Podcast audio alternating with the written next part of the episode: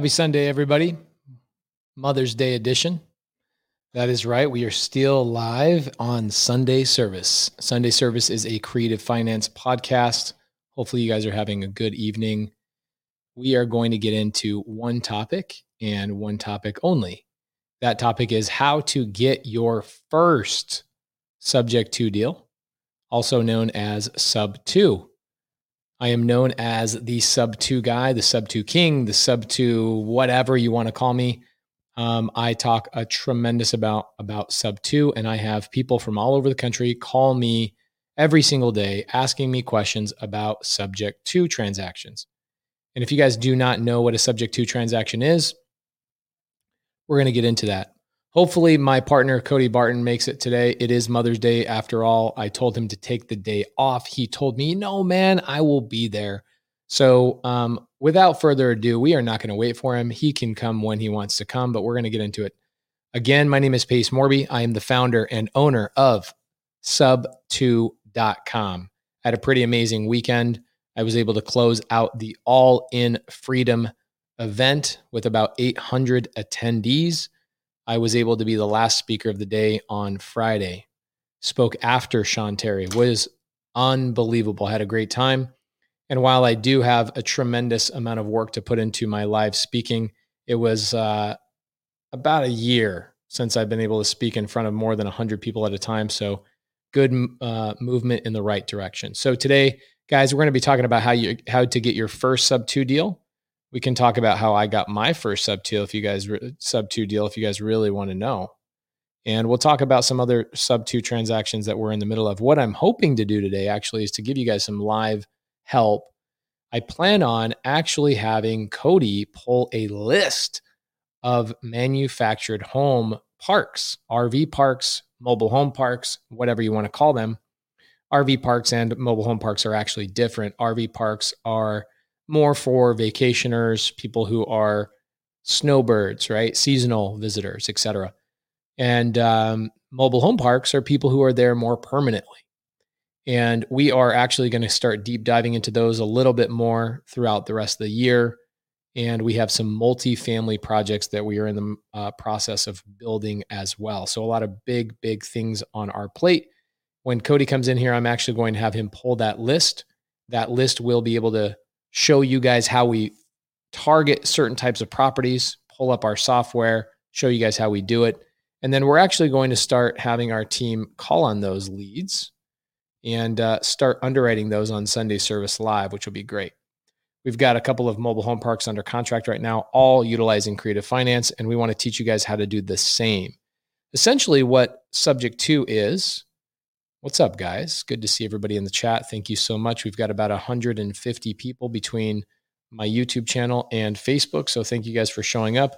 Usually we get to about 250 to 350 live viewers. I imagine because it's Mother's Day, we are going to have a lot less, and that's perfectly fine with me. We're just going to hang out, have a good night. So um, let's jump into it. You guys can see me on the screen still. I'm up in the far right corner, but here's my fa- uh, handy dandy whiteboard. So let's get into it. What is subject to, first and foremost? I, I think I really failed to do that. I was on stage at this um, all in event the other day, and I assumed that all 800 people knew what subject to was. And it's uh, one of these things that I fail to remind myself. You have to stop and, and, and tell people what the hell you're talking about. I jump into this whole speech, and I had people in tears talking about um, you know, my story and my family and how we came up. And then ultimately the crescendo, the final, you know, bell that I rang was that I just bought a, um, our personal home subject to for about $3 million. And um, people were like, oh my gosh, this is amazing. Oh my gosh, this is amazing. And I had a lot of people come up to me and ask me, hey, can I take your picture? And as people were asking to take my picture, they were also asking, hey, man, what is subject to? So I obviously failed 800 people in the audience, other than the you know 100 or so sub two students that are uh, students of mine already know what the hell I'm talking about. Um, but we're going to jump into a brief explanation of subject two and a little bit of creative finance so that you guys. Um, thank you, David Marsh. I actually got this text message uh, quite a bit um, yesterday, and I appreciate you pointing this out made me feel really good. A lot of people texted me and said this. Uh, essentially, the last day of the event, a guy got up and said 99% of the stuff that he learned over a two day period was fluff, but was floored by Pace Morby. Um, thank you for telling me that. I got a few text messages as the guy was saying those things. People were texting me like, "Oh my gosh, you wouldn't believe it. You wouldn't believe it." Um, so thank you, Sal. He says I rock the stage, inspiring, educational, and engaging. Um, thank you for that. Stacy says, "Thanks for doing this today. Would you share with us how to do a subject to to live in?" Yeah, absolutely. Um, where I currently am right now, I will give you guys a case study of this house if you guys would like me to. This is my own personal home that I am in, and this home is owned subject to. We have not bought a home uh, without creative finance in quite some time. Um, so I'll go through a couple of those things. John Wayne, Pace, you were awesome on stage. Thank you, man. Really, really appreciate that. Um, yeah, the Ken Fulton, the guy got up and dissed the event. They essentially, I don't know the the exact situation and why he felt the need to do that, but what he had done is uh, I think there was a Q&A section and somebody had the opportunity to get up and talk about what were the top things that they um, what were the top things that they learned. And this guy got up and said, "Man, I'm, I'm 50 years old. Most of the stuff you guys are up here talking about is just fluff, and there's no actual, you know, um, help that you gave us except for the creative finance guy." And he didn't even remember my name. Um, he remembered subject two, but he didn't remember my name. So the audience reminded him, uh, Pace Morby. He's like, "Oh yeah, that's the guy." Um, so yeah, he dissed the event. Carlos had to, um, you know, it was a great event. Um, they had some amazing people, unbelievable, unbelievable um, people. But I, I, while I do disagree with the guy, uh, it does make me feel good that he got something of value from me. And tonight, I hope to give you guys some pretty massive value. So let's get into it. Um, I apologize for everybody that knows what subject two is, but let's do a brief a brief definition of what subject two is. Subject two is a process of buying a home. Okay. Subject two just means that instead of me, let's say I, I, see this home and this home on 123 Main Street. I really want this street. I want this house because apparently it's the house that everybody wants to buy because it's the always the uh, example that everybody uses is 123 Main Street. So I want to buy this house. Okay. I've got a, a couple of options, right? Option number one is I buy it with cash. Well, that sounds crappy. I'm not really interested in buying anything with cash, right? I want to buy everything with leverage, right? Um, because the reality is, I can go out and get two or three percent money from a bank, right? Meaning I can get a loan for two hundred thousand or three hundred thousand dollars and pay the bank three percent interest.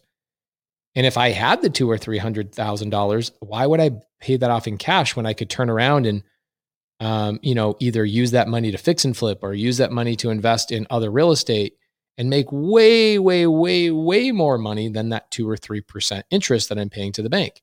So it really doesn't make sense. Now, there are people that prefer to um, buy things in cash. And why do people do that? Is it because it's a good investment? No, it's because it's safe, right? No matter what happens, that house is mine well, kind of, right? The government comes in and they have this amazing thing called property taxes, where if you don't pay your property taxes, they can take your house from you, even if you have it paid off free and clear.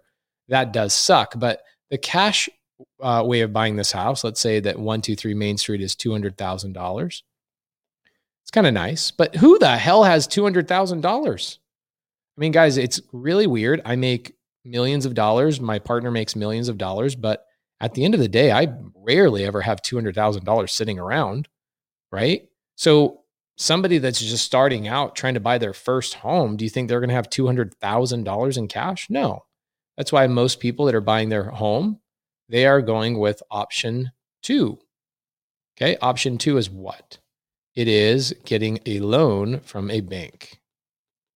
Now, the disadvantage of getting a loan from a bank is well, there's a lot. Number 1, you have to have credit, right? You have to have good credit. I'd say 600 to 650 minimum to get a good loan. Um, then you've got to have a down payment. Now you could be anywhere between if you have a if you're a veteran, you could get a zero percent down payment, which is pretty cool. I like that. But not many people are veterans, so you could be at zero percent but the average person is putting about 10 to 15% down on their first home. Okay, there are obviously FHA buyers, right? First time home buyers, and the FHA get, uh, gives you the ability to put about 3.5% down. Still, you know, that's a, that's a chunk of money on a $200,000 purchase. So not only do I have to have credit, but I have to have a down payment. Then I have to have a W 2 job. Do you know the people who have 1099s? It is nearly impossible for 1099 employees. Well, they're not employees, they're independent contractors it is so hard for somebody who has a 1099 to go out and get a loan. Okay. So if you have a 1099, it is nearly impossible to go out and get a loan through a traditional lender. All right. Now, um, not only do you have to have a two year, um, two year credential, is what I call this. This is a credential. You also have to have seasoned capital. Okay. So you have to have money sitting in your bank account for a long period of time. So seasoned capital.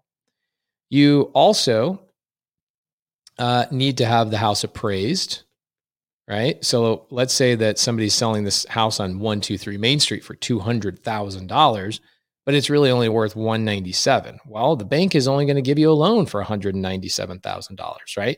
So once you get um, a seller that wants to sell it for 200,000 but it only gets appraised for 197, that seller is going to ask you to come in with that extra $3,000, right? Now you've got inspections, right? You got all sorts of fun stuff. And the amount of time it takes is horrible. Now, the other thing is if I'm an investor, so forget about my first time home buyer. Let's say I'm an investor. The average interest rate for an investor right now on an investment type of loan is going to run anywhere between 4 to 7%. Okay. The other thing is, right now, the government is stepping in and they are adding fee after fee after fee after fee. They just added a 2 per, 2.5% fee for all non primary residences. Okay. So if it's not your first home, guess what? The government's charging an extra $5,000 fee on top of that because you're buying it as an investment property. The Biden administration does not want you to be successful as a real estate investor. Okay. They, I don't know what the deal is, but they are adding these fees like crazy. All right. Now, um, it's challenging, right? You got to go through all of these things to get a loan. So, what subject two is, right? That's option one. Let's go back to this. Option one, you can buy it cash. Okay. Option two, you can go to the bank, Bank of America, Quicken Loans, whoever, whatever, right? You guys get the drift. And I can go down, I can use my credit, I can get a down payment, I can make sure I have a W 2, I have seasoned funds, the house appraises, there's inspections. Um, you know, it takes a lot of time, blah, blah, blah, blah, blah, blah, blah. I pay fees like crazy. That's the crazy thing too, is I pay realtor fees. Right. So there's realtors and other people involved that uh, kind of mess up the deal. It is so interesting that a lot of times if I buy a house subject to or with creative finance, so that's option three is creative finance.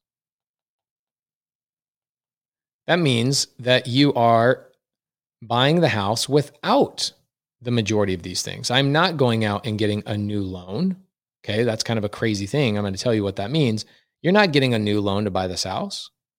Okay, what you're doing is you're going to the person who bought the house, 123 Main Street. Let's go down here let's say that the gentleman, and I actually have a couple of good uh, case studies. The gentleman's name is Dave. And Dave bought the house for $450,000. And he has a Wells Fargo loan. Okay. Let me ask you guys a question. Okay. Let me ask you a question. Do you guys think that it's a smart thing to go and go get another loan to pay off his loan? Why would I go get a new loan to pay off an existing loan? Okay. Why in the hell would I get a new loan and pay all these fees, go through underwriting, put all these down payments? The, the likelihood of this interest rate on this loan is probably about 3.25%. So why would I go through all this hassle and trouble to go and secure a new loan just to pay off somebody else's old loan? Well, I wouldn't, and I haven't for a long time. Okay. So what I do is I go to a guy like Dave and I say, Hey, Dave, I will buy this house from you for whatever price you want. You want me to take it over at 450,000? Great. I'll take it over at 450,000. All I want you to do is I want you to let me make the payments on that loan.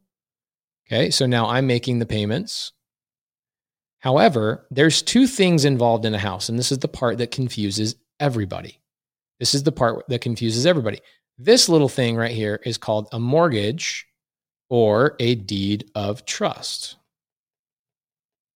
Okay. And deeds of trust are really confusing.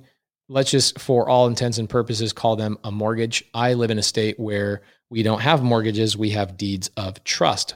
But for all intents and purposes, these are the exact same thing. So the mortgage and the deed of trust is simply a debt. Okay. That's what all these things are. These two things, the mortgage and the deed of trust, are just the debt that is owed on a house. Okay. So let me ask you this question Dave is the owner of this house on 123 Main Street, but he has a Wells Fargo loan for 450,000. So does that mean that Wells Fargo owns the house? No. Wells Fargo does um, Wells Fargo does not own this house, obviously.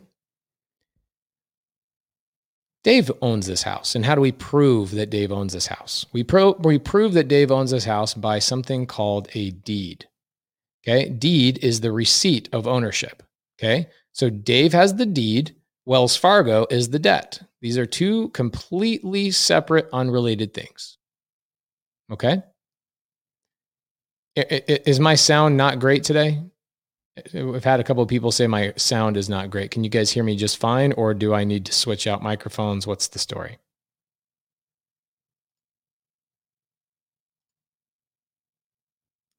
Looks like my audio is awesome on my computer. All right. Thanks, guys. Does it? Sa- okay. So Victoria says I sound great. Thank you, guys. I appreciate that. All right. So there's a debt and there's a deed. Okay. They're completely two separate things. They are not even closely related.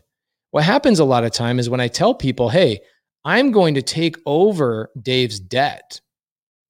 Okay. I'm just going to make the payments. So let's say his payments are $2,000 a month. I'm going to start making the payments to Wells, to Wells Fargo for that $450,000. But I'm going to keep Dave's name on the debt, not mine. People say, How is that possible? How is that possible? Well, what's cool is that when I buy the house, I actually put Pace's name on the deed. So the owner of the property is no longer Dave. The owner of the property is Pace. It's a very simple process, okay?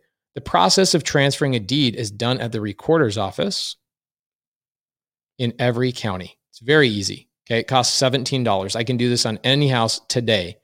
If the seller lets me, I could take a uh, warranty deed or I could take a deed, have the seller sign it, and I could say the seller says, We're transferring this deed over to Pace. And I could walk down to the recorder's office and buy the house subject to in two minutes. Not an exaggeration. Okay. So when I take over the payments to Dave, in a subject to transaction, I'm not actually telling the bank that I'm the one making the payments. I just make the payments. That's it. So I'm taking the property or I'm buying the property and taking over the payments. I literally, this is a true story, by the way. This Dave character is actually a seller that I've, I've bought my house from. Okay. That's this home that I'm sitting in right now. It was a Wells Fargo loan. And I log into the bank account and I make that payment every single month. But if you look up the deed and you look up who owns that property, it is actually my LLC. Okay. Pretty freaking cool. So check it out. Let's actually pull this up. I think you guys will get some value from this. Let me switch out my screen for a second. We can jump into how to get more subject to deals here shortly, but I just want to make sure everybody's on the same page in terms of what a subject to transaction is. Okay. So this is the address that I'm at right now. Um, I used to not give this address out on on uh, purpose because I didn't want people to know where I live and all my stuff is hidden. But the cool thing is, I'm moving, so I could give two shits. Um, so here we are. This is the house, right? We are, it's kind of hard to see. So let's take this. Hold on a second, guys. I apologize. Let's screenshot this. Let's take this and then let's import this into my little notability and just add it to the note we are already looking at so I can actually zoom on in on this stupid thing. All right, so here we go.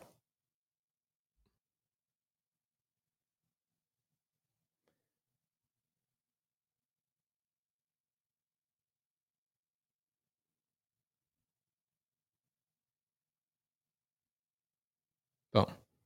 All right, so check it out. Here's the address 2720 North Sterling Mesa.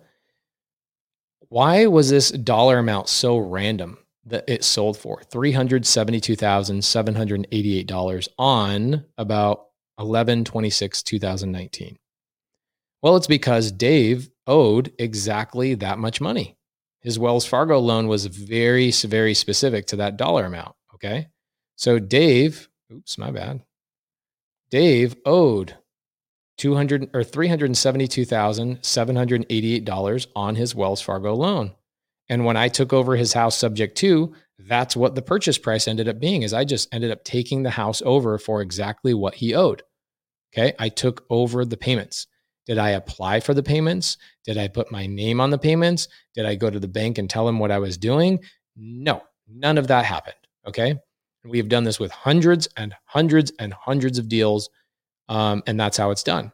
Now, what's cool is check this out. In basically 18 months, it looks like, maybe a little bit less, um, looks like about 16 months, we have made $170,000 in appreciation.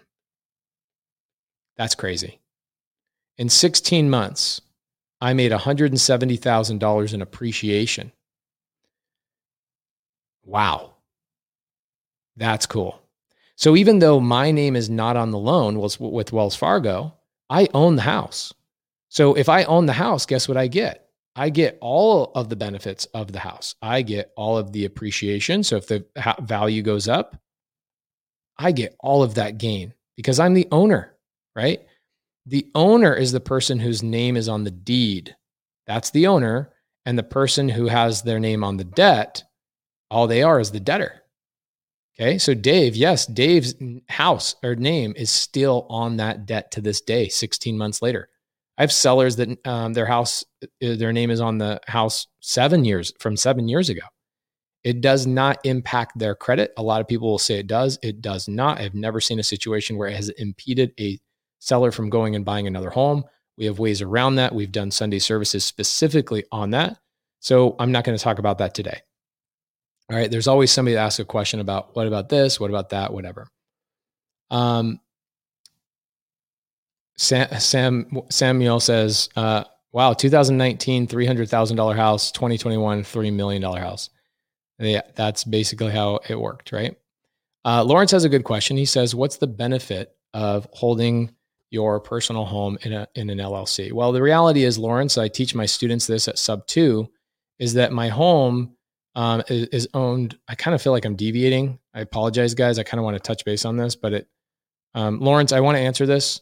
If I don't get back to you, please ask that question later because I know myself. I'll go down a, a deep rabbit hole. Okay. So here, here we are. Now the house is worth five hundred forty-two thousand dollars. All of that gain in the last year is mine. Now, what's cool is my payment on this loan on 2720 is $1,900 a month. So, what am I going to do with the property? So, not only did I live in the house for 16 months, I could live in it for 160 years. It doesn't matter. Okay. Not only did I live in it for 16 months, I'm the owner, so I can move out. And guess what I can do with it? I'm now turning this into an Airbnb because why not? What's the purpose? What would be the purpose of selling that and getting that $170,000? It, it would serve me no purpose. Now, if I was in my retirement years and I didn't want to work anymore, I could sell the property, get my $170,000 in equity essentially, and move on, maybe reinvest or maybe live on it if I was in my retirement years, but I'm not. I'm in my money making years. And so all that does is I'm going to let that thing ride. I'm going to let that thing continue to grow. We're going to continue to make money and let that thing appreciate. Okay. I'm not going to sell the property. So not only did I make that money, but here's what's cool. I'm now going to um, Airbnb this and I will bring in roughly $6,500 a month for this particular property. Okay. It's been renovated. It's dope. It's, it's a great, great, great, great property. So essentially, after all of my fees, right, all my mortgage that I pay to Wells Fargo, again, that Wells Fargo mortgage is in Dave's name. After all of that, right, and let's say we even have some fluff in here. Okay, even after some fluff, I'm going to end up netting, right? Guys, net means I can go buy sushi with it. It's after everything, everything, everything. I will probably make about $2,000 a month on this one house, okay, net in my pocket.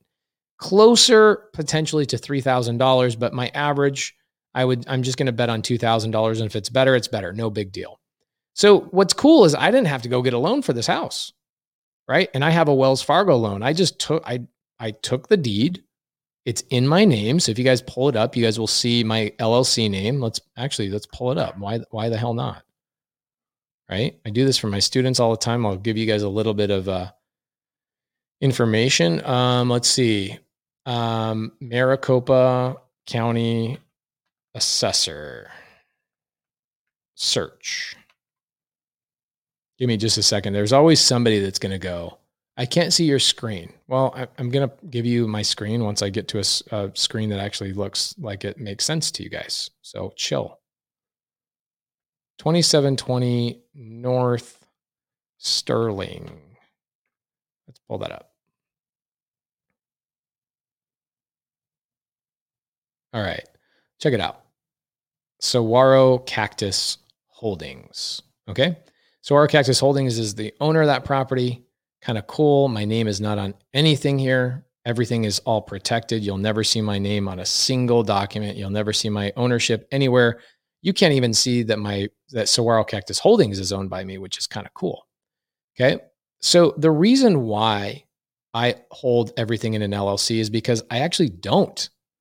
The reality is my LLCs are held by something above them. And I'm not going to go into this for all the students that are sub two students. I actually did a 15 hour mini course all on corporate structure. I'll give you guys a very, very quick rundown, um, real quick. So I have a trust. Okay, I have a trust. Underneath that trust, I have a holding company. And that holding company is an S Corp. It's where I pay myself. And it's where I donate money to my charity, which I own. Kind of cool. It's also where my charity uh, lends money to my whole life insurance policy. That's a whole thing that I do for my students. And then underneath my holding company are all of my individual LLCs. Okay. Um, we have, I believe, we have 36 LLCs, something like that. And all of these LLCs are held by my holding company. And then my holding company is held by a trust. Now, I'm currently in the process of adding a trust above my trust, and that is going to be called a business trust. This business trust will help me pay even less taxes than I currently pay.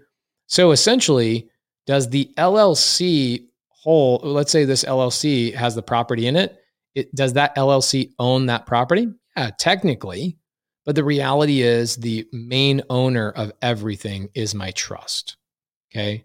My family trust, my family legacy is held by a trust. Okay. So when I show people my ownership on properties, they go, Oh, I, I thought you own things in trust. I do. Hopefully, you can see the chain of command right there is my LLC is held and owned by a trust. Okay. LLCs give you a little bit um, a little bit more leeway. I could do this five different ways. I could have my business trust have uh, 55 or sorry, 36 DBAs, but I don't want to do that. And that's a whole nother conversation for another day. Um, maybe I'll do that with my sub two students a little bit more in depth. Okay. Um, do you pay taxes on those LLCs? I don't pay any taxes on anything that I do other than when I pay myself. Okay. So when I pay myself, I paid myself last year $35,000. And that $35,000 was for food, fun, and fashion.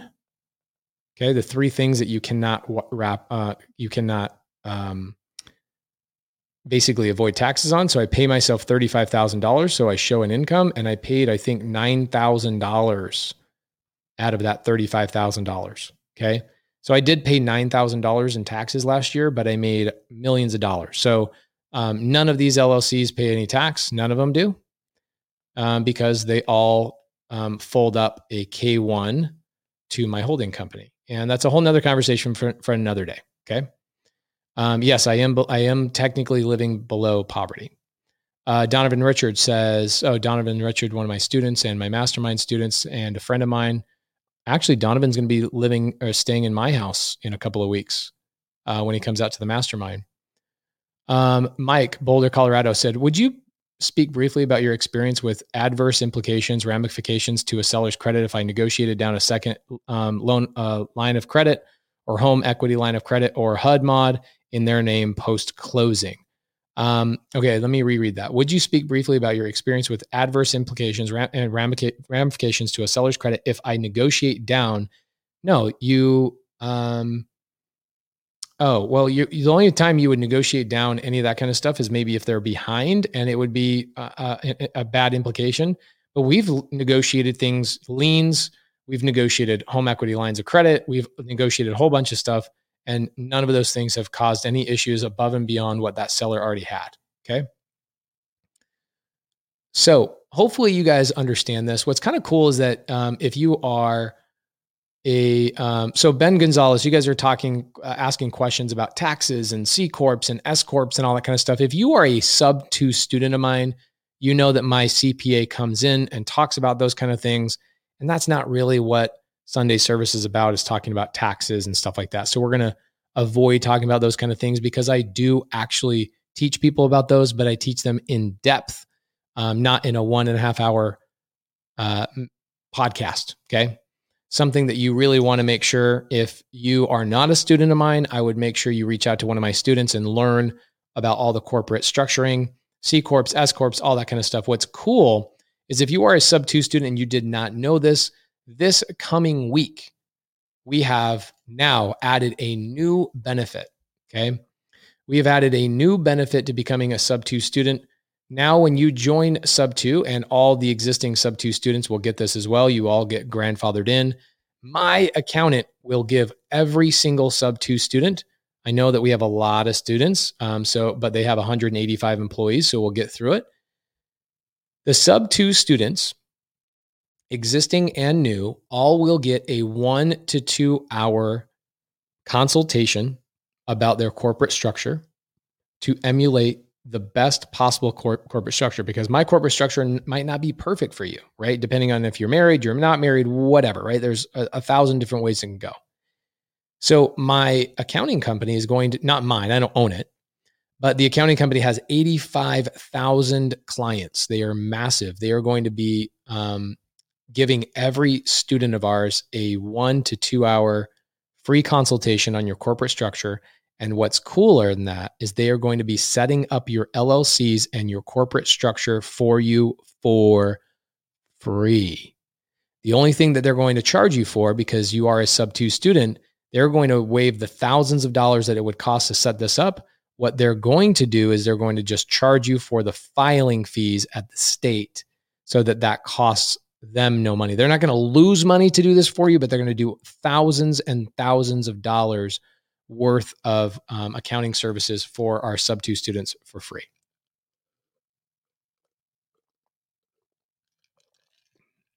So if you're an existing sub two student, what I would do is if you're in the process of setting up your corporate structure, I would wait a couple of days.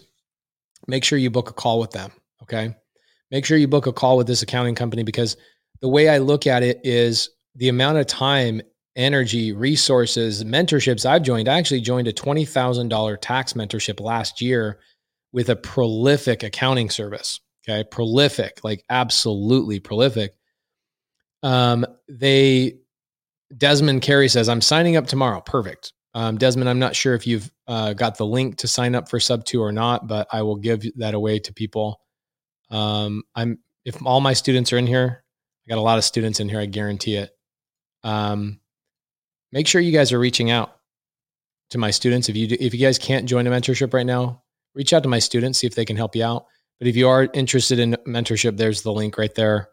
Um, anyway, so if you guys are in the process right now and you're a sub two student of setting up your corporate structure, wait a week or two because it took me probably eight years to figure out the things that I've figured out. Um, and I wish I could go back in time. It would have saved me, no exaggeration, half a million dollars. No exaggeration, maybe even more. Probably closer to a million dollars in money that I've paid to taxes, talking to idiots that don't know what they're talking about. The majority of people just simply don't know. Okay. The majority of people just simply don't know. So that's going to be coming up this coming week. Um, you guys will be able to uh, book a call and get on their calendar so you guys can sit down and talk about your specific situation. And uh, I'm really grateful because what happens is every Sunday in the Sub 2 mentorship, I go through and I look at the topics and the questions that our Sub 2 students are most frequently asking.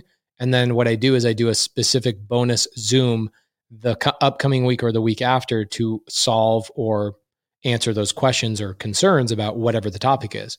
And back in January, I had a student that was like, I need help setting up my corporate structure. And I was like, well, you know what? This is a creative finance mentorship. It wouldn't be a complete mentorship if I didn't sit down and explain everything about corporate structure to you guys, how to hold these properties, how to avoid taxes, all that kind of stuff.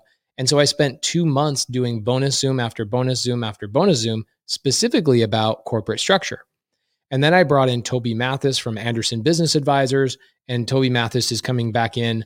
Um, I believe this coming Thursday, he's going to be coming into uh, the Sub 2 mentorship. I'm still working on confirming that. And we're going to be talking about land trusts and why this and why own a, a house in a land trust, why not. And we're going to argue. Him and I are going to argue because I disagree with a certain a couple of things. Um, and that's going to be really, really fun. So if you guys are in the sub two mentorship, look out for this coming week because it's going to be a lot of fun. All right. All right. Uh, no limitless. I'm paying a lot of taxes this year because the gain I made last year from wholesaling, lease options, subject to deals I did, and not having the right corporate structure. That is correct. That is correct. Um, so, guys, if you are a sub two student, please let the community know, right? We've got nearly 300 people watching right now. Make sure you're letting people know you're a sub two student so that you can work with them. All right and um, I, I, whether you join my mentorship or not doesn't bother me. What I what does bother me is if you guys don't reach out to my um, students. Okay, so VW says, how can I reach out to Pace? I have a question to ask on sub two. Well, VW asked the question right now. Let's look at it. Happy to help. Okay. Um. All right. So let's get back to the topic at hand. I deviated a little bit because that question, but I wanted to make sure it was answered. Great question. VW, you are here live on an on a live show, so please ask the question. I am more than happy to answer it. All right. Um, Lawrence Swartz says, "Pace, you are the effing real deal, man. Thank you. I appreciate that. Constantly trying to bring more and more and more to my students to the point where they are absolutely overwhelmed, overwhelmed with value, and I will not stop." Daniel Quijano, reach out to Don Rich. He has the hottest voice in real estate. Yes, he does. And Daniel's a pretty bad, big badass as well. So if you guys need help with um, closing deals, um, I would absolutely reach out to Daniel. Debbie Lou actually called me the other day because she had a problem on one of her sub two rentals in Florida. Congratulations, Debbie Lou. Been in the mentorship. She's actually been one of my private lenders. Um, Debbie Lou's awesome. She has loaned me money on some of our fix and flips, and she owns sub two properties as well. Okay. Um, Rod Jones says, Can you talk about how you structure a deal where the seller has a lot of equity? For example, $600,000 house, 400000 loan balance, $200,000 in equity. I don't have the $200,000. Absolutely.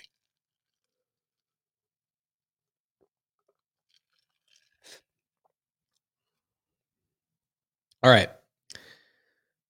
So um, let's check this out. Uh, oh, Aaron Leeds. Pace, how often do you check in on your wholesale and JV company KPIs? Every single day. I have a Slack channel, Aaron. Um, I will share the Slack channel with you guys on Tuesday if you'd like me to, Aaron. I'll, I'll pull it up on Tuesday and show you every little nuance and conversation that's going on inside of my wholesale and JV company.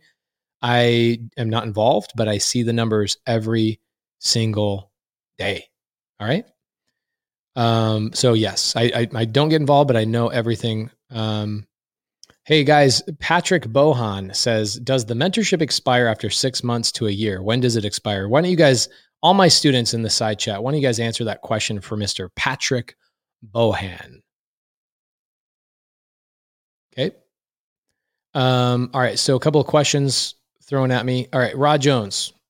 How about I give you a story about a house I just bought? Everybody want to hear the story about how I just bought a subject to deal for $3 million. I think everybody knows that story, um, but I'll tell it again. I just bought a property. I'll show it to you. Well, I haven't bought it. It's I close escrow on Wednesday and I move in. Actually, this is a house that I'm moving into, which is kind of cool. I'm moving into this house. I was there all day today, just getting ready. I move in, I think, probably in a couple weeks. But I close escrow this coming week because um, we got to paint. We got to do some stuff on the house. Um, I might not paint it. I might not. I don't know. All right. So check it out. This is my house. Um, I am buying this house. It is worth $3 million roughly. Zestimate says the range is between 2.5 and 3.6 million dollars. Just in the last 30 days, it's gone up about $257,000, which is pretty cool.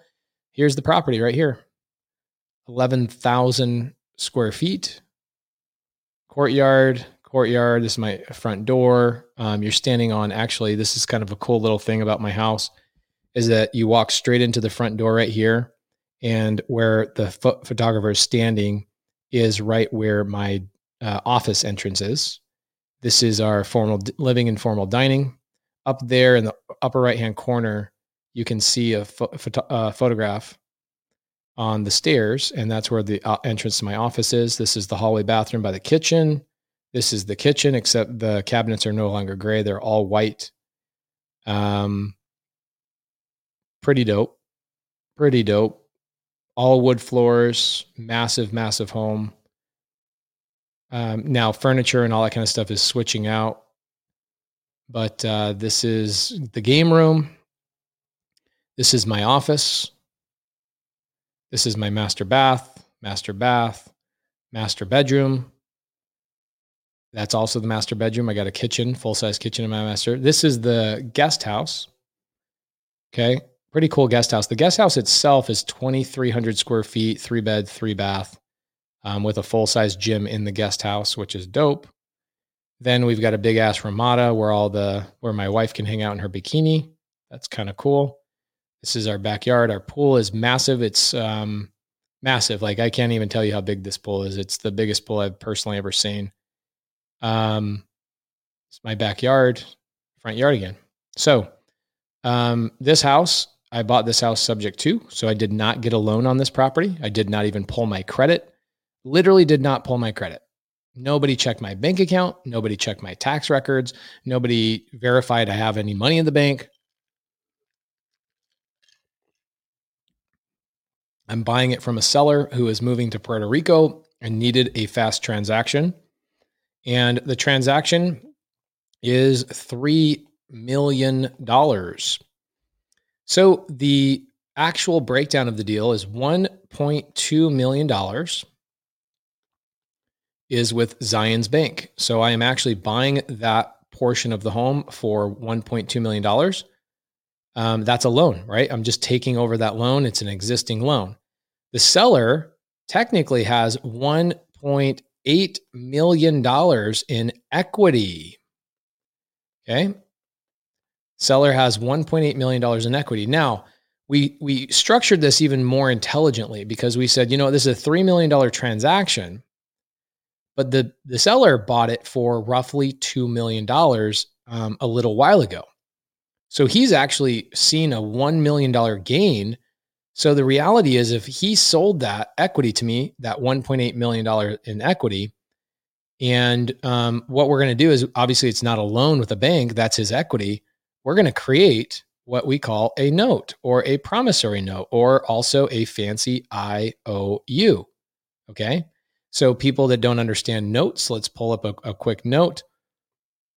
Let's see here. Looks like we got a couple of creative finance deals in my inbox. That's dope. Thank you, Jennifer Shelton. I appreciate it. We will look at that when I can. Let's see, 78. So let's look at what a note looks like, guys. A lot of people don't understand what a note looks like. And it's really hard because I feel like I go over this a lot, like honestly, too frequently, where I'm like 45 minutes into a, a Sunday service and people are still asking me questions that we answered a year ago and six months ago and three months ago and two weeks ago. And literally some of these questions that were answered last week, but new people are tuning in. So here's a note, right? That means that the seller, I bought the house from a seller for a hundred grand. I owe the house, the seller a hundred grand.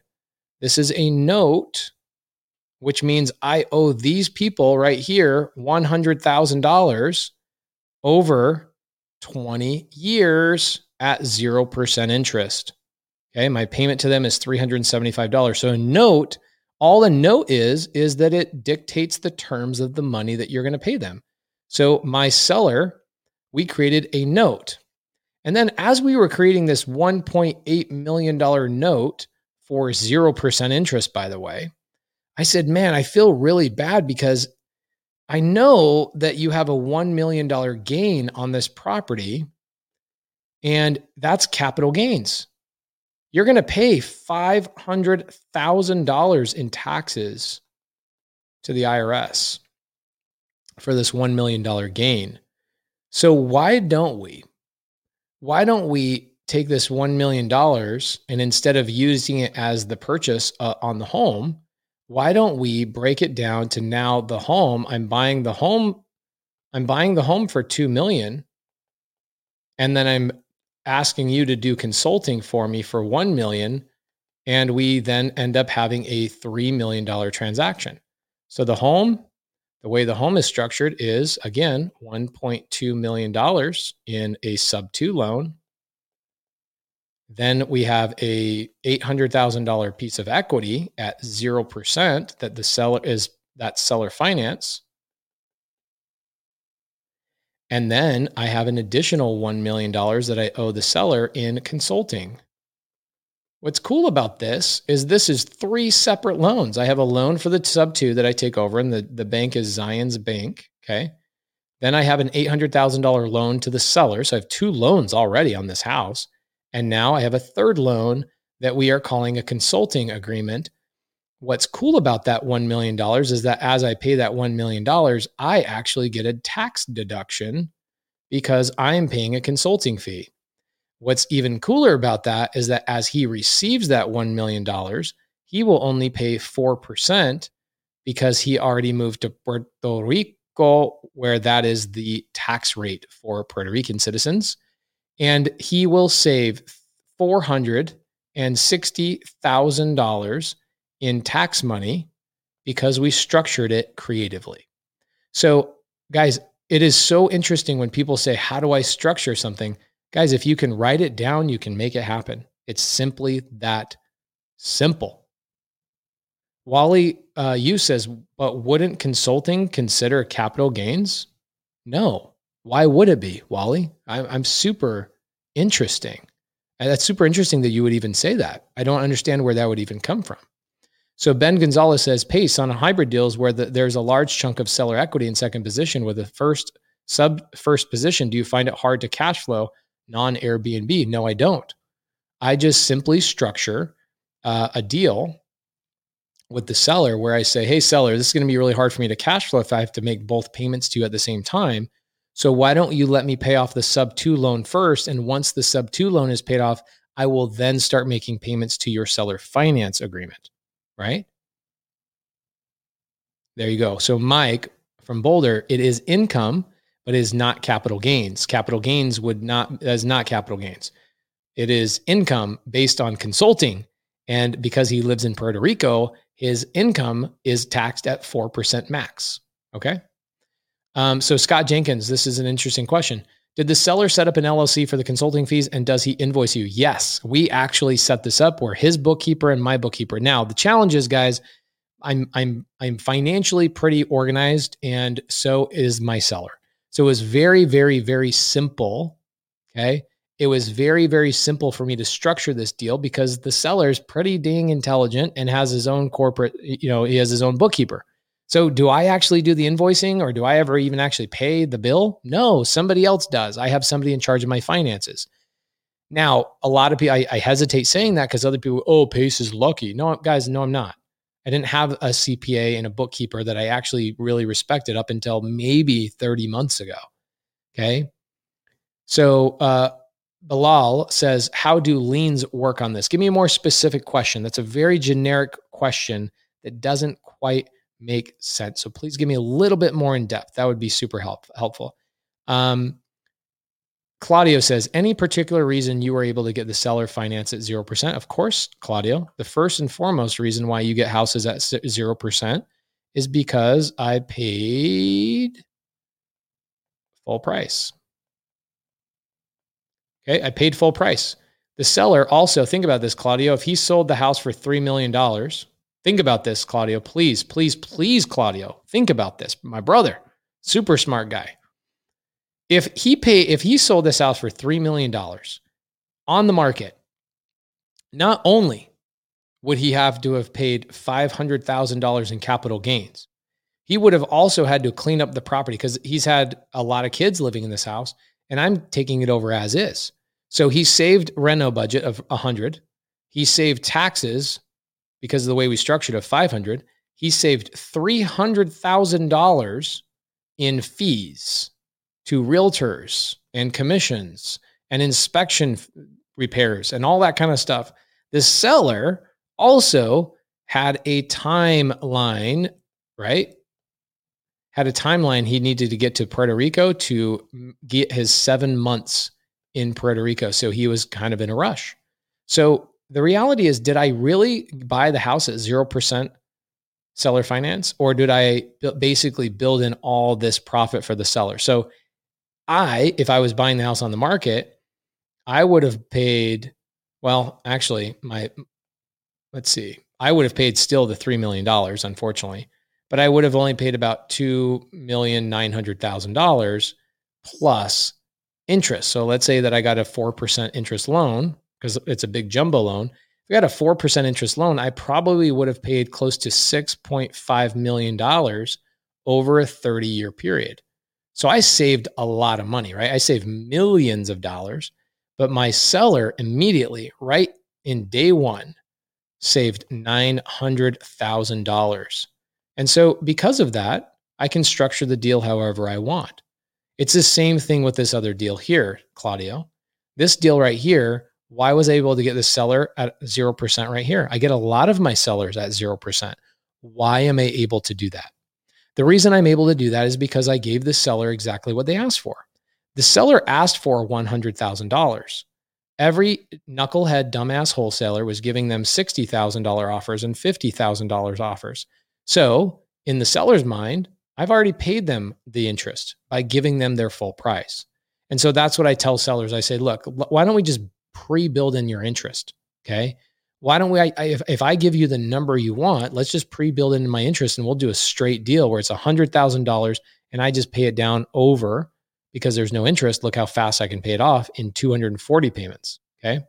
That's not even the coolest part about that specific deal, but um, that's another story for another day. So, um, does that answer your question, Claudio? I hope it does because that was pretty detailed. Um, yes, Charles Robinson says, Pace, thanks for bringing us so much value week in and week out. I freaking love doing this. It's so fun. Doesn't he have to pay? Uh, bro, it's this is so interesting. Claudio, my guy, my guy, you're too smart, bro. You got that engineer's brain, bro. You're too smart. Um, so this is um, imputed interest is what you're talking about. So Claudio is talking about something called imputed interest. So let me be very clear with you, Claudio. Nobody has to pay 2% interest on a home. Now, this is what the IRS says, okay? The IRS says this. If you sell a home for $150,000, look that look this up. You sell a home for $150,000 or more, you are subject to a 1.9% imputed interest rate directly from the IRS, right? Cool. So the way we structure this is we write in the note that the interest was pre built in. And so we did charge interest. Okay. And the way we structure it, and this is kind of the cool thing. So, Claudio, when you get to a deal, because you are a student of mine, I will show you how to do this. We pre build in the interest and it gets around the IRS thing. Now, I'm actually not doing this on the, the deal I'm buying, the house on 40th Street, the $3 million. Why? Because the seller, although he is fully aware of the IRS uh, dictation of, hey, if you sell anything on seller finance at 0% interest, you will have to pay a 1.9% imputed interest rate. Guess what? The IRS would have to audit him on that in order for that to actually take place. He says, I've never been audited. I'm not worried about it. He calls his attorney. His attorney says, Yep, you're perfectly fine selling it at 0% seller finance. So that's something that's kind of another one of these boogeymen that um, I would say the, the boogeymen in creative finance are number one. Um, we've got the due on sale clause. Everybody's worried about the due on sale clause.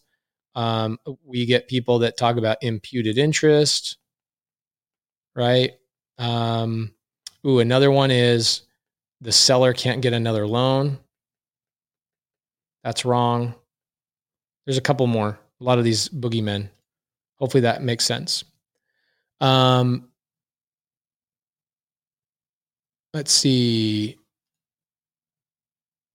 Okay, Sergio and Donovan are ch- chatting in the side chat. Do- Sergio and Don- Sergio, you know Donovan's a student, right? You get you can get his cell phone number. You can give him a call. Just FYI. Um, cool, Claudio. Great question. As always, you have some of the best questions ever. Raylon White, have you ever heard of investors mailing handwritten note to bank via registered mail to notify them that they're buying the home sub two? They said that they do that um, to stall due on sale clause. So Raylon White, um, I have heard people doing that, and they are some of them are my friends, and I always ask them, "Why are you doing that? What benefit does that serve?" And they go, "Well, just in case, just in case the bank calls the note due, I can tell them I told you, I sent you a letter, I told you." And I'm like, "Why would you even do that?" If you structure your paperwork and the purchase correctly, the due on sale clause will rarely get called. And if it ever does get called, there's simple, simple ways around it. I have seen multiple houses get the due on sale clause called on them, but I have never seen a home actually get um, go all the way through the process. There's very simple ways to get around that. I've had students, UE Win had a due on sale clause um, happen to them, and um, we handled it in like two days. Super simple, super simple. There is no reason to write a letter to the bank. Whoever does that has not been doing um, creative finance long enough. Okay. Um, so um, Abuid Abuid Rosas, I will never, ever, ever give away my creative finance contracts. They've cost me way too much money. In the last 40 uh, $40,000 is what I've, I think I've racked up the last time I checked in legal fees drafting my documents. The only people that get my documents are my students. Now, if you do a deal with my students, then obviously you're going to get some of the paperwork, not all of it, because some of it stays at title, but you'll get some of it, right? You'll see the purchase and sell agreement. You'll see some of the disclosures for sub two and those types of things. So I highly suggest you go and work with my students if you want to get some of the paperwork. But the only way to get all of my paperwork is if you are an actual student of mine. Um, giving you paperwork is like handing you a loaded gun. In creative finance, you need to understand what you're doing. Um, so I'm not w- really willing to send out creative finance documents. That's like, again, giving you a loaded gun without any training. Okay. Um, so Abuid, there is a link if you want to join the mentorship. You just asked, I'm giving it to you. Um, yes, Michael Eric Horn says, and seeing the contracts doesn't mean you can stru- uh, structure the deals. Link up or join. I highly suggest you link up with my students. Um, Alejandro Alvarez is in Texas. I've got a tremendous amount of students in here. Guys, again, we are now well over 300 people watching. So if you are one of our sub two students, please let the audience know you are happy as a sub two student. You can help them as a sub two student and let them know where you currently live, even though you can help them anywhere in the nation. Please let them know those three things so that people in the audience can be helped by you and you guys can actually start doing some deals together. Okay. Um, Mike, Boulder, Colorado says it's a simple workout with the bank. Actually, it's not um, what we do. we have done that only one time where we worked with the bank. Um, we ended up deeding the property back to the seller and repurchasing the home on a, um, an automatic renewing yearly renewing lease option with an option to buy the house at the mortgage balance. That's essentially our workaround for that specific bank. But every other transaction that we did, we did not reach out to the bank whatsoever. Um, the, the, other ways that we stopped it. But um, we, you can work it out with the bank. But my my experience is the bank just has a hard rule against it. Um, Adrian says, Pace, could you go into a detail about the seller not being able to get another loan? I've heard that they're only get 75% of their DTI off their DTI. So, Adrian, great question. Um, again, what did I say? One of the three three misconceptions. Actually, there's a lot more misconceptions about creative finance. But number three, seller can't get a, a loan. So uh, this home, again, I gave you guys the address at the beginning of the of the podcast. So if you want to get the address and all that kind of stuff, show up to these things on time. I broke this this deal down. I bought this home. The seller had the house listed. Okay. Now the seller had the house listed because he was in the process of buying another home and the home was being built. The lender for the new home said he could not move into the new home until he sold the home he was currently in. I was able to help him structure the paperwork to remove the home from his debt to income ratio and keep the loan in his name. Okay. Uh, a VA loan does not have an escalation clause, correct? Lawrence Swartz, a VA loan does have an escalation clause if you do not purchase the VA loan on a mirror wrap, M I R R O R wrap. If you acquire the property on a mirror wrap, most people that think they know what creative finance are is have never even heard of a mirror wrap because they've never actually read the VA documents. Um, I get a lot of people I go, yeah, I bought this on a VA, I uh, bought this VA loan on a mirror wrap, and there's guys have been in creative finance for 25 years ago. What's a mirror wrap? And then they Google it and they go, I can't find anything on, yeah, because a lot of stuff on creative finance you can't figure out on Google or on YouTube or whatever you have to own a title company or have done a ton of transactions to actually c- clearly understand what a mirror wrap is. Now, if you are a student of mine, I have brought my escrow officer from my title company into the mentorship to educate people on what a mirror wrap is. So, as long as you are buying a VA loan on a mirror wrap, you then will be able to avoid the escalation clause. Yes, it, um, or acceleration clause, or also known as due on sale clause. Um, thank you guys. Thank you. Thank you. Thank you. So Claudio says, would a private money lender lend on repairs rehab for a sub two if you are not the one be buying living or should just pay um, for that using wholesale income, etc. Claudio, bro, my bro, like you join the mentorship, but you don't watch my private my raising private capital zooms. I did six zooms and I created a whole entire raising private capital mini course, my bro. You obviously have not watched those. Please go watch those. Please go watch those. Every single sub two that I own, every single sub two that I own, please pay attention to this. Every single sub two that I own, every single seller finance home that I own, every single mobile home park, every single property that we own long term has a second position lender. Every single home, Claudio, every single home. So, yes, they will go in second position, and lenders will actually go in third and fourth position. Smart lenders don't really care about what position they're in, they care about what type of position they're in. So, if they say, Oh, I'm in third position, what do I care if my loan, my first position is a 2% sub two, and my second position is a 0% um, seller finance? In that situation, my lenders are structured in a way that they can take my position if I get abducted by aliens. So, does it really matter if you're in third position? No, if it's a cash flowing asset that's being taken care of, do you really care? The answer is no. And if you go and watch those Zooms, brother, you will see not only the documents, I actually give you my lender's names and I show you my lender's notes and deeds of trust that we create. And we I show you how we secure them, make sure that we um, protect them in every possible way. And I actually brought in some of my private lenders to explain why they don't care that they're in second, third. And I actually have two lenders that are in fourth position on some of my deals. Okay. Um, Donovan Richards says that that mini course was fire. Claudio, please go watch those, bro. I promise you.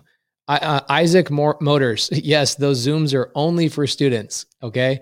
So here's the challenge with a podcast like this. Okay. the challenge with a podcast like this, guys, is that as much as I want to stay just on one topic of how to go get your first sub two, here we are an hour and five minutes into the into the podcast, and everybody's asking every single other question other than what we started out for. And so what's great about my mentorship is that I choose a topic, I only talk about that topic for 2 hours, and then I answer questions only about that topic for 2 hours and I do that 3 or 4 times a week and it's live. So what's great is that now, um, let's say um, last week we did a, a partnership Zoom. Uh, Cody came in and talked about what he does as an integrator Zoom. We had a general Q and A Zoom, and then on Saturday I had new student Zoom. This coming week I have um, a partnership Zoom. I have a probate attorney coming in for a Zoom. I have my um, Cody's going to be coming in, and then I have Toby Mathis from Anderson Business Advisors. So those are four completely separate topics that I will deep dive for two hours each. Okay. I tell my students don't deviate. I tell my students this is the only topic we're talking about. The challenge is when I do free content, I have not trained my audience to only stay on one topic because they're coming in, might be their first time hearing me, even though we've done 75 episodes of Sunday service. They're asking questions that I answered in, you know, Sunday service episode one. Okay. So, um, Mike from Boulder, Colorado says, Your structure on your new home was excellent and shows another depth of creative options. Thank you, Mike. I really do appreciate that. I know that you have experience. Um, so that does come, it does mean a lot. Okay. Um, Bilal says, Got to watch this. What was the name of the mini course? So we currently have, I believe, over 15 mini courses, and each mini course has about 20 hours of content. So raising private capital is one, right? I show you guys my lenders. I bring in my private lenders. I show you guys how to raise private capital, the paperwork that's involved, all that kind of stuff. I have a sales um, mini course that I go through six different processes to train you and your acquisition people on the sales process. So if you hire an acquisition person, instead of you having to train them, if you're a sub two student of mine, you just send them through my training. Boom, done. I will train your students for, or train your employees for you, which is cool. We've done how to hire, manage, and upgrade your VA. We've done um, over 700 seller calls where we've broken down every seller call. These are live calls recorded with my, you know, with video. And then those are broken down by objection. So this seller wanted too much money. Here's how Pace handled it. This seller said that he doesn't like creative finance. Here's how Pace closed him, and here's how Pace handled it. So those are all broken down a mini course. I'm currently building out uh, we then built out a beginner's mini course of how to go build your entire business with no lead flow and no cost of leads. Um, that was a big one. We did a corporate structure mini course. I think we've done at least 100 hours of mini courses specific to really, really um, in depth things. We're currently go- building one right now about probate attorneys, and we are building one about how to find a good partner, how to be a good partner, and how to keep your partner um, managed, et cetera, et cetera. So, tons. Okay. Tons and tons of stuff. Appreciate all of you guys. Um, Mike says, I will sub to your new sub to and put 100K in your burning pocket. Let's do it. no. That's my family home. And it's also where I'm going to be running my mastermind. So my mastermind students will be um, coming to that house and pool party, and they'll all bring their kids. We'll have a great time. I love getting to know my students, um, not only as students but friends, and um, you know, a lot of my students have become somewhat family as well. Um, okay, so Lewis Lewis says, so what are some action steps to get your first deal when you have a nine to five? Let, why don't we wrap that? Why don't we wrap up the show with that because that was the original topic of the night in the first place. Okay, the problem is people deviate me. They get all these really great questions and then um, I screw it all up. Sorry about that. All right. So if I'm going to, if I have a nine to five, right? This is a common issue for people, right? I'll give you guys step one. Step one is nine to five. This is this is my honest answer. I'm gonna. How many people do you think I'm gonna offend with this? Nine to five. You don't work enough.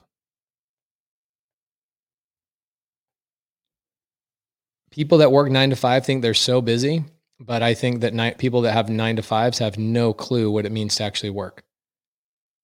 Truly, really. I mean, it doesn't matter if you're eight to eight to four. Doesn't matter if you're eight to five. Doesn't matter if you're seven to five. Are you kidding me? Are you truly kidding me? Like this is nothing. This is this is called lazy. And I'm going to offend some people and I apologize. But you're lazy. Lazy. 40 hours? Really? I don't know one person worth millions and millions of dollars that works 40 hours a week. That's that's weak. Super weak.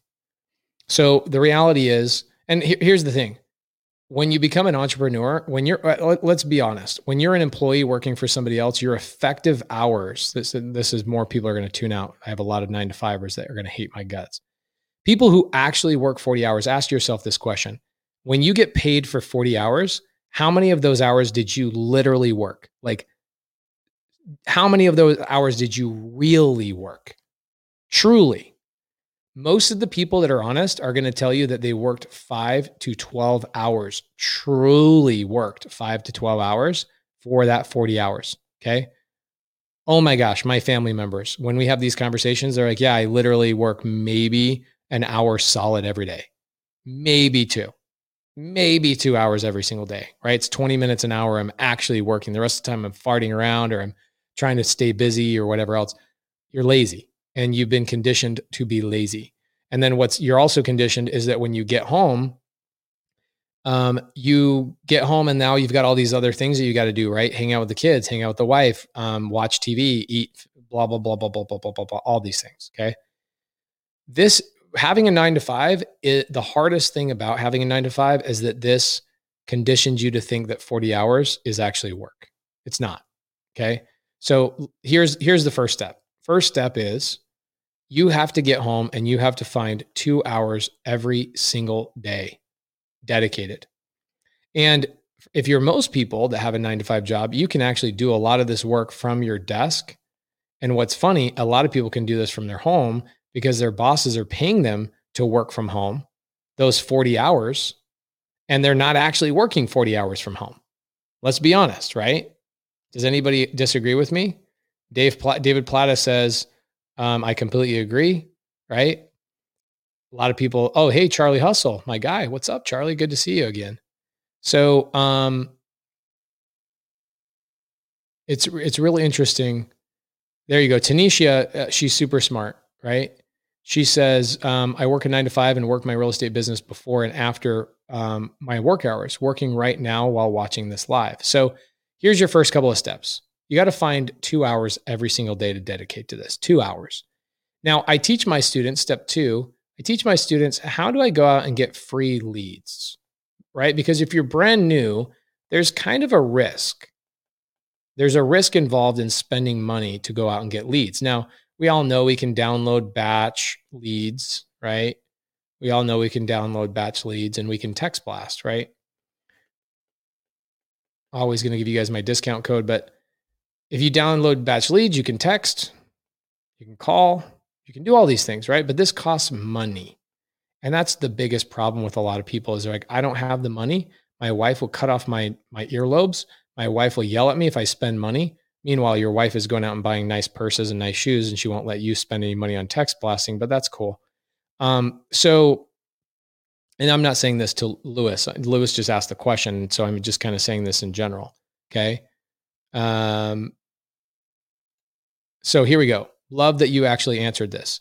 So, um, Abuid says, I love what you just said. LOL. I've been working 15 to 16 hours a day for the last six years. It's a habit now. Okay. That's, that's business owners. Now, um, Joe K85 says, I work 6 a.m. to 6.30 p.m. And I agree with what Pace is saying. There's a lot of downtime. Okay. There is a lot of downtime. And that's the reality. Most of the people um, don't understand that their job is really not that stressful. The corporate world is really not that hard. You have a tremendous amount of downtime because corporations have a hard time um, with employees not complaining when they actually have to work. It's why most people now are hiring Filipinos because Filipinos actually work and Americans don't. Okay. Um, and, you know, I'm guilty of that in some degree as well. So the first thing you want to do is you want to figure out how do I get free leads? Okay. Well, um, free leads. I'm going to tell you where free leads come from. Okay. Number one, expired listings. Okay. When uh, you can get these from Batch. Now I think they Batch has these, so you can download Batch leads. The challenge is this costs money. Again, you can use my discount code batchleads.io forward slash pace. You can get expired listings there. Um, you can also get realtor referrals. I actually, this one's, it's definitely um, real because the house I'm living in right now, sub two, is a realtor referral, but it's not really for a beginner. Now, this is good for price, but so many beginners that don't have a community behind them, like a sub two community or something, they're like, okay, what do I say? What do I do? The, the agent's going to ask me a question and I won't know what to do. And so they just won't take any action. Um, probate attorneys, we get so many deals from probate attorneys. It is crazy. Sub two deals, cash deals. It's crazy how many deals we get from probate attorneys.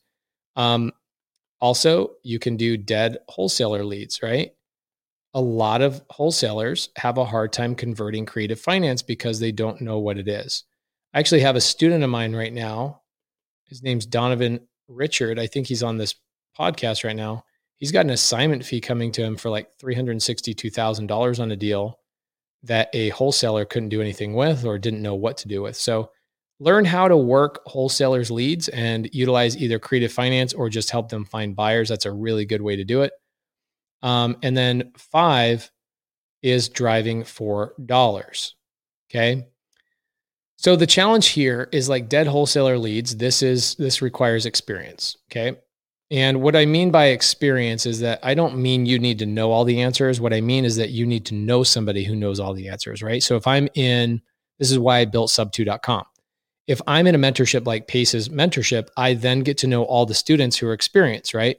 Um, Daniel Quijano, Doug Lanza, Sabina, Jimmy Al, Yui went like I could go on for an hour talking about hundreds and hundreds of students we have nationwide that have the experience.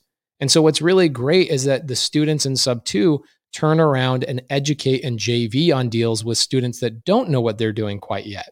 Okay. And I'm available to them throughout the week. So you don't have to have experience if you're in a mentorship that has a community of people that will help you. But if you're somebody that's not in a mentorship, good luck. Um, I don't know how you're going to solve that experience issue. Um, I don't know how you're going to solve that experience issue. Same thing with probate attorneys. You're going to need some experience, right? And you're going to need some coaching on how to talk to probate attorneys. Realtor referrals, same thing. You're going to have to have some experience, okay, talking to them. And then expired listings, same thing. You're going to have to have some experience. Now, where can I get experience? I can either A, leverage other people's experience by being part of a community. That's why you join, in my opinion, a mentorship. Um, most mentorships don't have a community. Most mentorships don't want you to know who all the other students are. But in my sub2.com, everybody knows who the, each other are and what everybody's really good at. Okay. So you can leverage people or B, you can watch and watch and watch and watch YouTube videos and read books and all that kind of stuff. But the challenge is the experience that you need sometimes is very situational. And the only thing that you really can get situation experience, situational experience and answers on is leveraging a community or somebody who's already been educated. There's your answer. Okay. Now, driving for dollars is the least expensive way to get leads. Um, we tell everybody use batchdriven.com. Batchdriven.com is wildly popular. It's actually going to be the highlight of our TV show that we're filming right now. Batchdriven.com is how we are getting all the leads on that show, which is super cool. We actually are having this TV uh, crew filming us driving for dollars and then also going into these sellers' homes. So batchdriven.com. I think there's a discount code, and that discount code is launch. Gives you some free stuff or an extended trial period. So driving for dollars is great. Now, what's great about batch driven is that you can get um, information on batch driven for low equity and foreclosure homes. Okay. People who have low equity or people who have for, are in foreclosure oh my gosh, sub two baby all day long. Okay. That is why I love batch driven because batch driven gives you this data already built into the app. So it's like Pokemon Go. So you've got sellers that have low equity, you got sellers that have forecl- are in foreclosure. You drive for dollars, and now what you do is this. Okay, so let's say that you're not one of my students. Okay, let's say you are, um, you know, not somebody that can afford a mentorship right now, or you don't have the time, or whatever it is. Okay, what I would do is I would find my students in the side chat. Okay. And I would tell them, hey, I will drive for dollars for you and I will find low equity leads and foreclosure leads. I want to bring those leads to you. Okay. I want to bring those leads to you so that we can work on those leads together. That is what my students are trained to do. My students are trained to bring you up to speed on exactly how to do these deals. I want you to go and work with my students. So if I'm brand new, step one, again, batch driven. This is going to be the cheapest way for you to, to get in front of leads. Okay, batch driven. And I would go find all the houses with low equity. And I would find all the houses that are in foreclosure. Or I would find the houses that are vacant. Then what I would do is I would leverage my students and bring my students opportunities. Okay. That is what I would do. If I had no money, okay, this is the no money method. This is my, my, I'm broke as a joke method. Okay. I'm so broke. I can't even f- afford gas. So I got to use batch driven to do virtual driving for dollars or whatever. Okay. This is the I'm broke, I need to get started method. And this is, you know, when I talk to other mentors and influencers that I'm friends with, they say that 80%, 80%, oops, my bad, 80% of their, their people get their first deal from driving for dollars. So if you've never done a deal before, I would suggest starting driving for dollars because you're going to learn your market. You're going to learn the area you live in. You're going to learn um, the streets and you're going to learn all sorts of amazing things. You're going to also see the the cycle. I think this is probably one of the coolest things is you'll see the cycle of a foreclosure. A home that's in foreclosure is in your app, you know, let's say today, but in 2 weeks it won't be in your app and you'll go back and look and see what happened. Oh my gosh, when you just do those tasks of like researching what's happening to the homes that are in, you know, foreclosure or they have low equity or whatever, you will understand the process in which these people are going through, the timeline in which it's happening, and you will be able to get in front of these opportunities so stinking easily. Okay. It is crazy how easy this is. Okay. Now, Scott Jenkins says door knock. Look, door knocking is cool. I love door knocking. Um, but I think that most people are simply not going to door knock. Okay. If you're looking for something that's consistent, this is what you do. I'm telling you, I've already given you the guys the answer. One, drive for dollars only to specific lists. Okay. Foreclosures, no equity. This is also again, I'm focusing on creative finance, guys, because if you're trying to if you're trying to be a wholesaler, then no equity is kind of a challenge for you. Okay. Um, foreclosure, um, or vacants. Okay. If you focus on these and batch driven, the app gives you all of that information right out of the gate. You don't know how, you don't have to know how to do shit. Okay. You don't know how to, you don't have to don't know, know how to do shit except for download batch driven. And then step two, find a sub two student.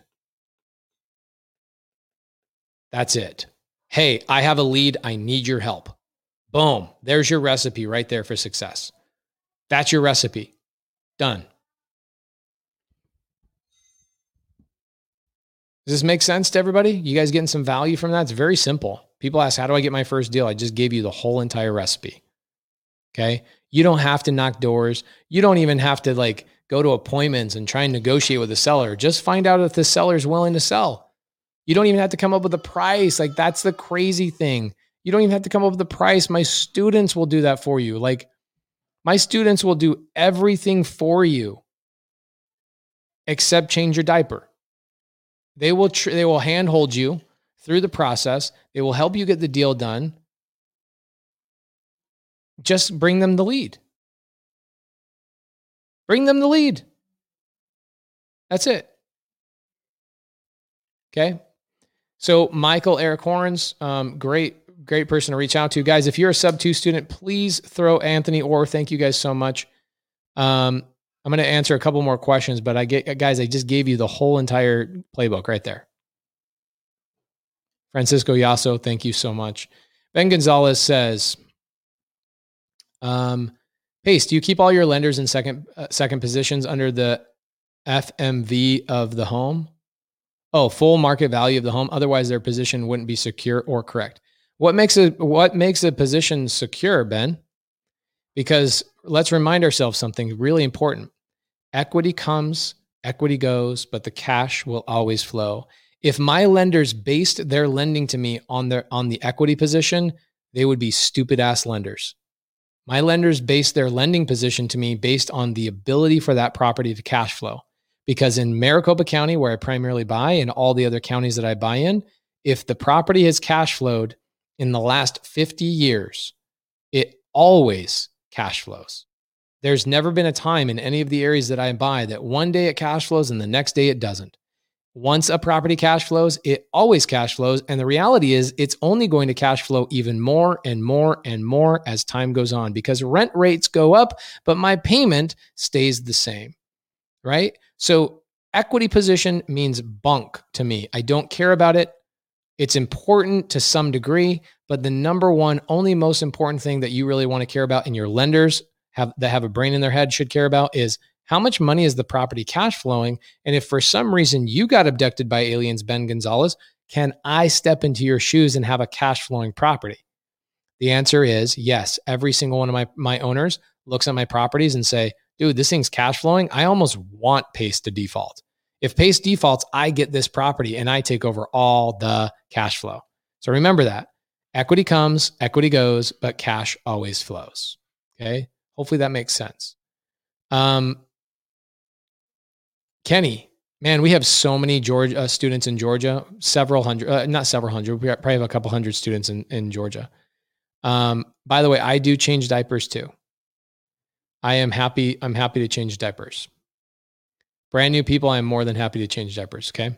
Michael Espejo says in South Florida and the prices are getting out of control. Was hoping to do fix and flip, maybe find wholesale deals, but I think sub two might be the key. Finding deals in this ultra competitive market. So, guys, we do wholesale as well, right? We do wholesale. We do a lot of fix and flip. In fact, the TV show we're doing is primarily all about fix and flip.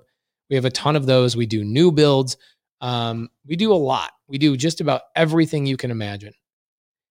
Um, marketing, marketing, marketing, leads, leads, leads, squatting up, squatting up, squatting up, squatting up, squatting up. The most important thing that you guys can learn is either A, join a mentorship that has a community and learn how that's kind I think that's probably one of the coolest things about being a sub 2 student is that I promote my sub 2 students so hard that I've got students making hundreds of thousands of dollars a month right now just from squatting up with people who need help. And so join a community of people that you'll learn how to turn around and find 100, 200, 300 people that are looking for help and you can be the person that makes a difference in their lives. That's what I'm teaching in sub2.com. That's either number one, become a student, do it. Um, or number two, use my students. Be one of those people that say, look, I, I don't have enough money to join a mentorship. I just don't. Um, let me tap into your students and become friends with my students. Bring them deals. It's so simple. The freaking process is so stinking simple. Any students on the Big Island? Yes, we have multiple students in Hawaii. Okay?